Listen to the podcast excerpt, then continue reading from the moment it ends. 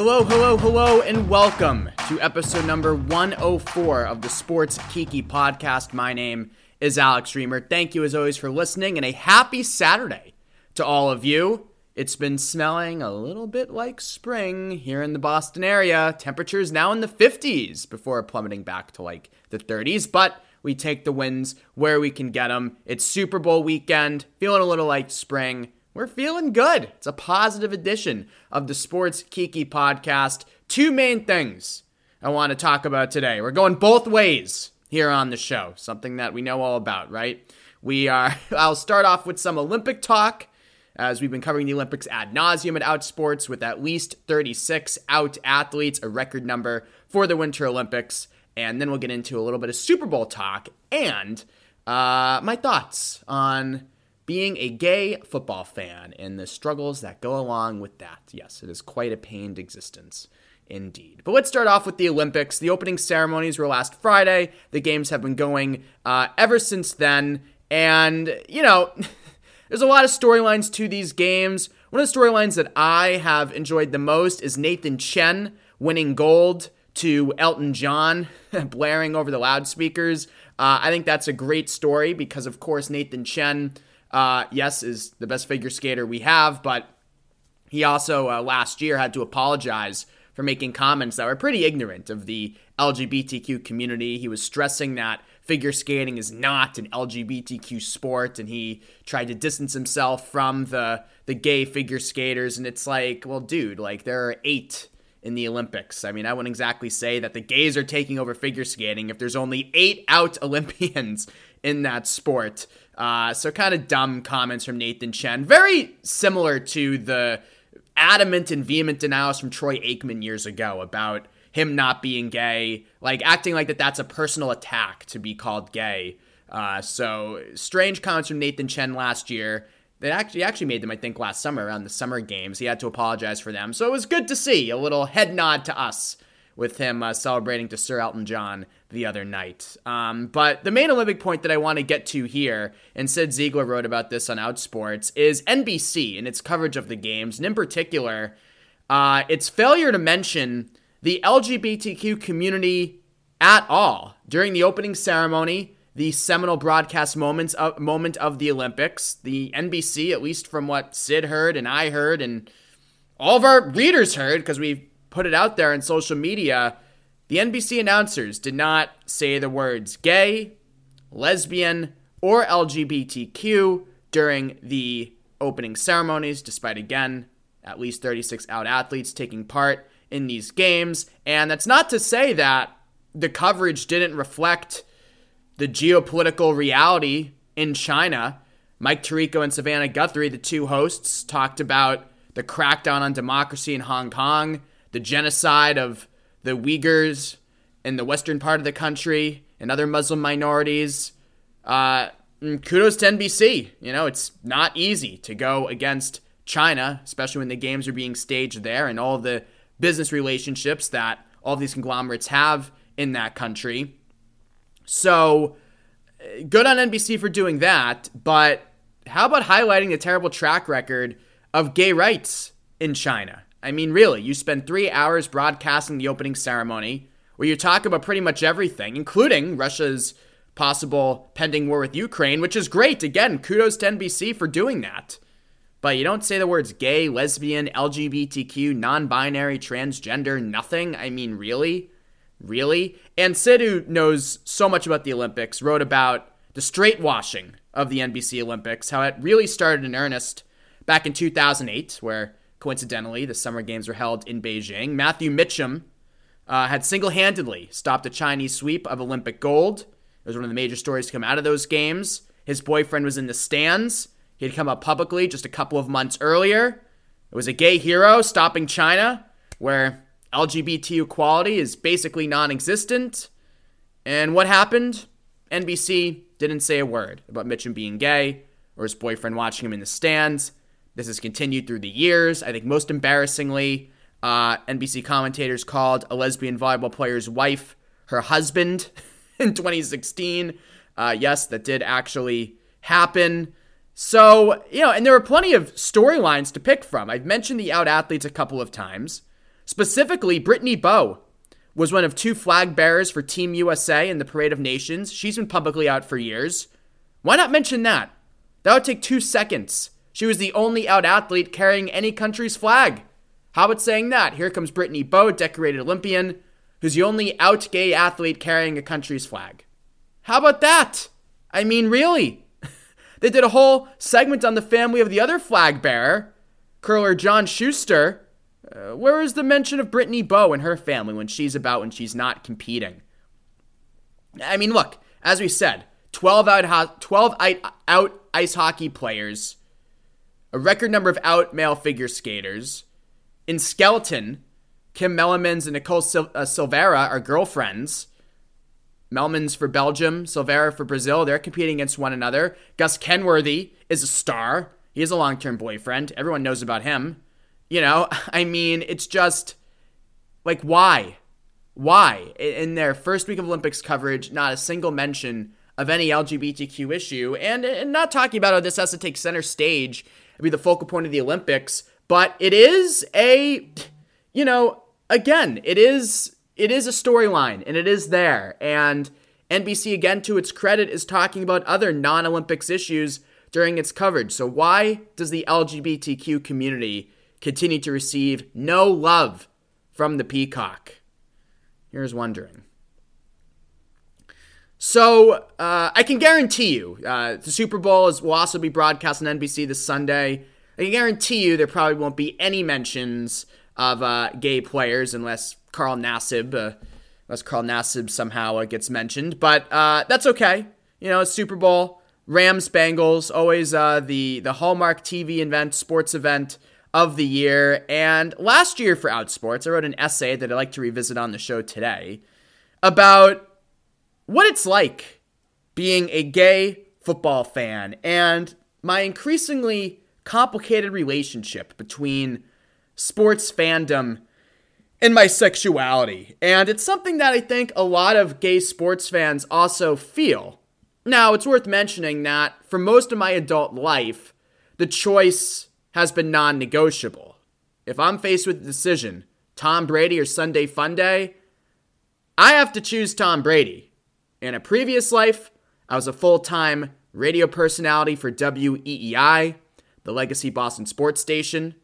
It would have been a dereliction of duty to spend any Sunday without St. Brady on the TV.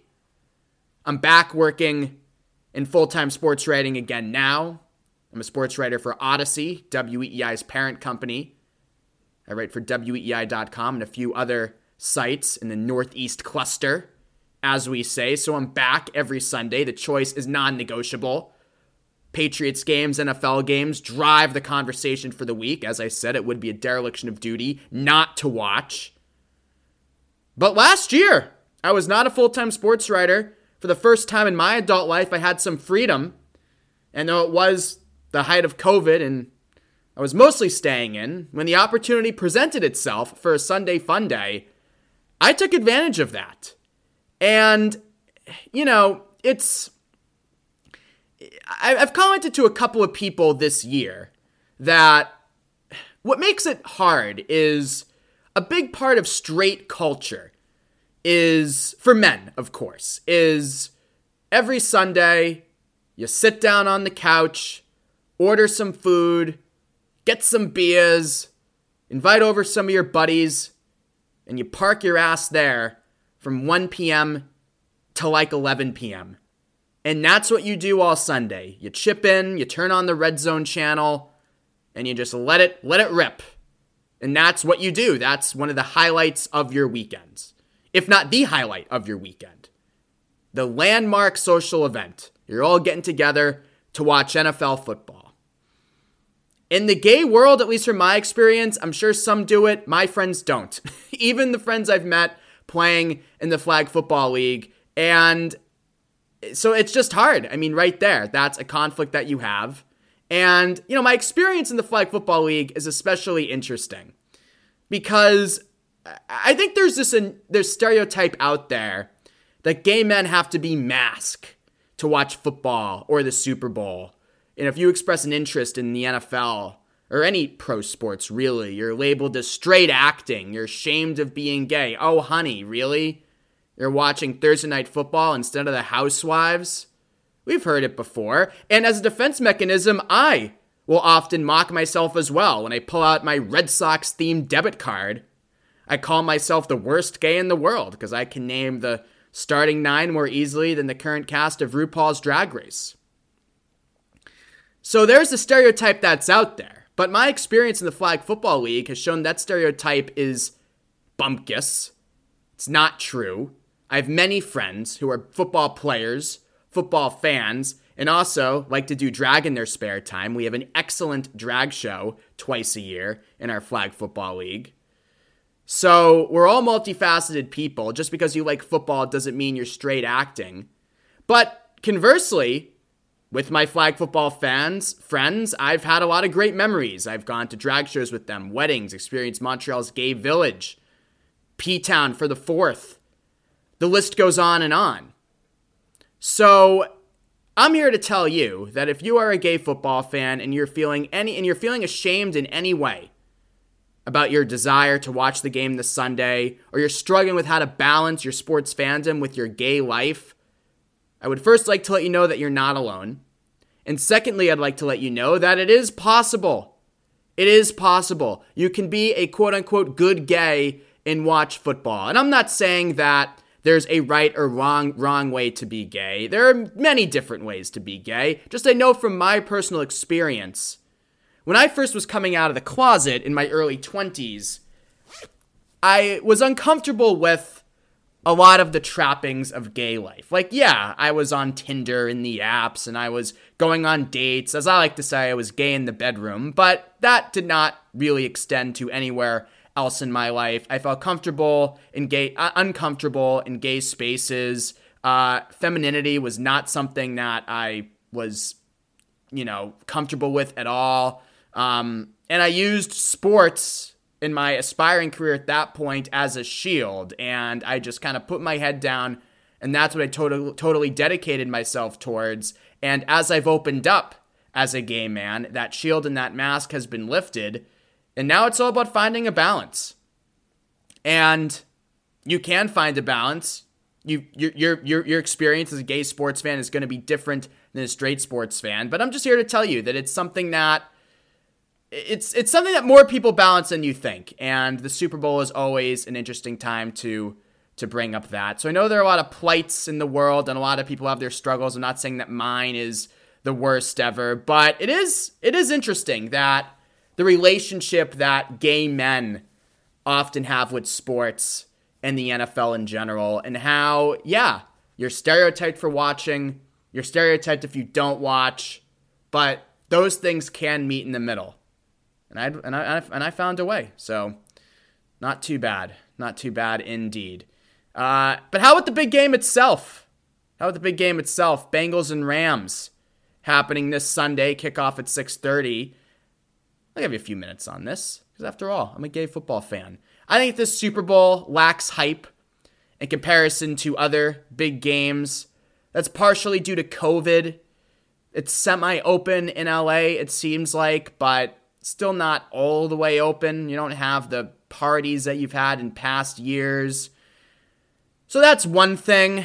I also think it's due to the teams involved. I mean, the Bengals are great to watch. Joe Burrow, Ja'Marr Chase, their comeback against the Chiefs in the AFC Championship was excellent. Burrow has balls, my friend, and I mean that in the best possible way. He is great and he is an Iceman. But the Bengals are still the Bengals, and they came out of nowhere this year, and I don't think they've really reached the national conscience yet. And the Rams are a star studded team. They're one of the rare NFL clubs that's been built almost virtually through free agency and big trades. They've surrendered a trove of first round picks for Matthew Stafford, draft pick for Von Miller. Uh, you know, they signed Odell Beckham Jr. They're uh, they're not a team that's really built through the draft. They're built more toward through free agents, big trades. So they do have a lot of stars, but I do think there is an East Coast bias often at play. They play their games out on the West Coast. And the fact is, the Rams are just not really ingratiated into LA's culture. They're still kind of viewed as a team without a home, moving from LA to St. Louis, then back to LA, and the bitter feelings that still surrounds how they left St. Louis and the Kroenke family and what they pulled there, finance their, you know, SoFi Stadium, the you know gargantuan billion dollar plus sports stadium. So it's kind of hard to swallow that as well. Uh, so I think that's a reason why you're seeing some of the lack of the hype. It's going to be a transition without Tom Brady ever again in a Super Bowl. Tom Brady has played in uh, 10 in his career. So pretty much every other year for the last 20 years, we've had Brady in the Super Bowl. What's amazing is in the AFC, from, I want to say, I'm going to do this off the top of my head to show you again what a great gay sports fan I am. I want to say from about 20, was it 20? 2000, Roethlisberger was 06. From 2005 through 2019, Brady, Peyton Manning, and Roethlisberger represented the AFC in every Super Bowl except one. And that was when Joe Flacco and the Ravens defeated Kaepernick in the 49ers. But outside of that, it was either Brady, Manning, or Roethlisberger representing the AFC. So it's a huge changing of the guard. One would expect Patrick Mahomes to take that mantle, but the Chiefs have not won enough yet with him and Andy Reid at the helm. Maybe Joe Burrow will be that guy. Certainly has the talent to do it. And as I said, ice in his veins. But it's a transition. The NFL will be fine. Mahomes, Josh Allen, that was one of the best quarterback showdowns in league history that we saw a couple weeks ago. So many great young quarterbacks, but it's going to take a little time to get adjusted here. And the other reason why I think you're seeing a relative dearth of Super Bowl hype is this game, if you really look at it, can always be proven wrong. And I don't think many people gave the Bengals a shot to beat the Chiefs at Arrowhead Stadium a couple weeks ago. So keep that in mind. But overall, the Rams, this is just their time. Their stars are in their primes. The Bengals are still in the upswing. Sean McVay has coached in his Super Bowl before. His former assistant, Zac Taylor, has not. And up front, I just think Aaron Donald and Von Miller will be too much for the Bengals' weak offensive line to handle. I've given a couple of scores when asked for my Super Bowl picks, but I think Rams 37, Bengals 17 is what I'm that's what I'm going to land on. Yeah, Rams 37, Bengals 17. I just don't think the Bengals have the guys up front who can block Donald and Miller.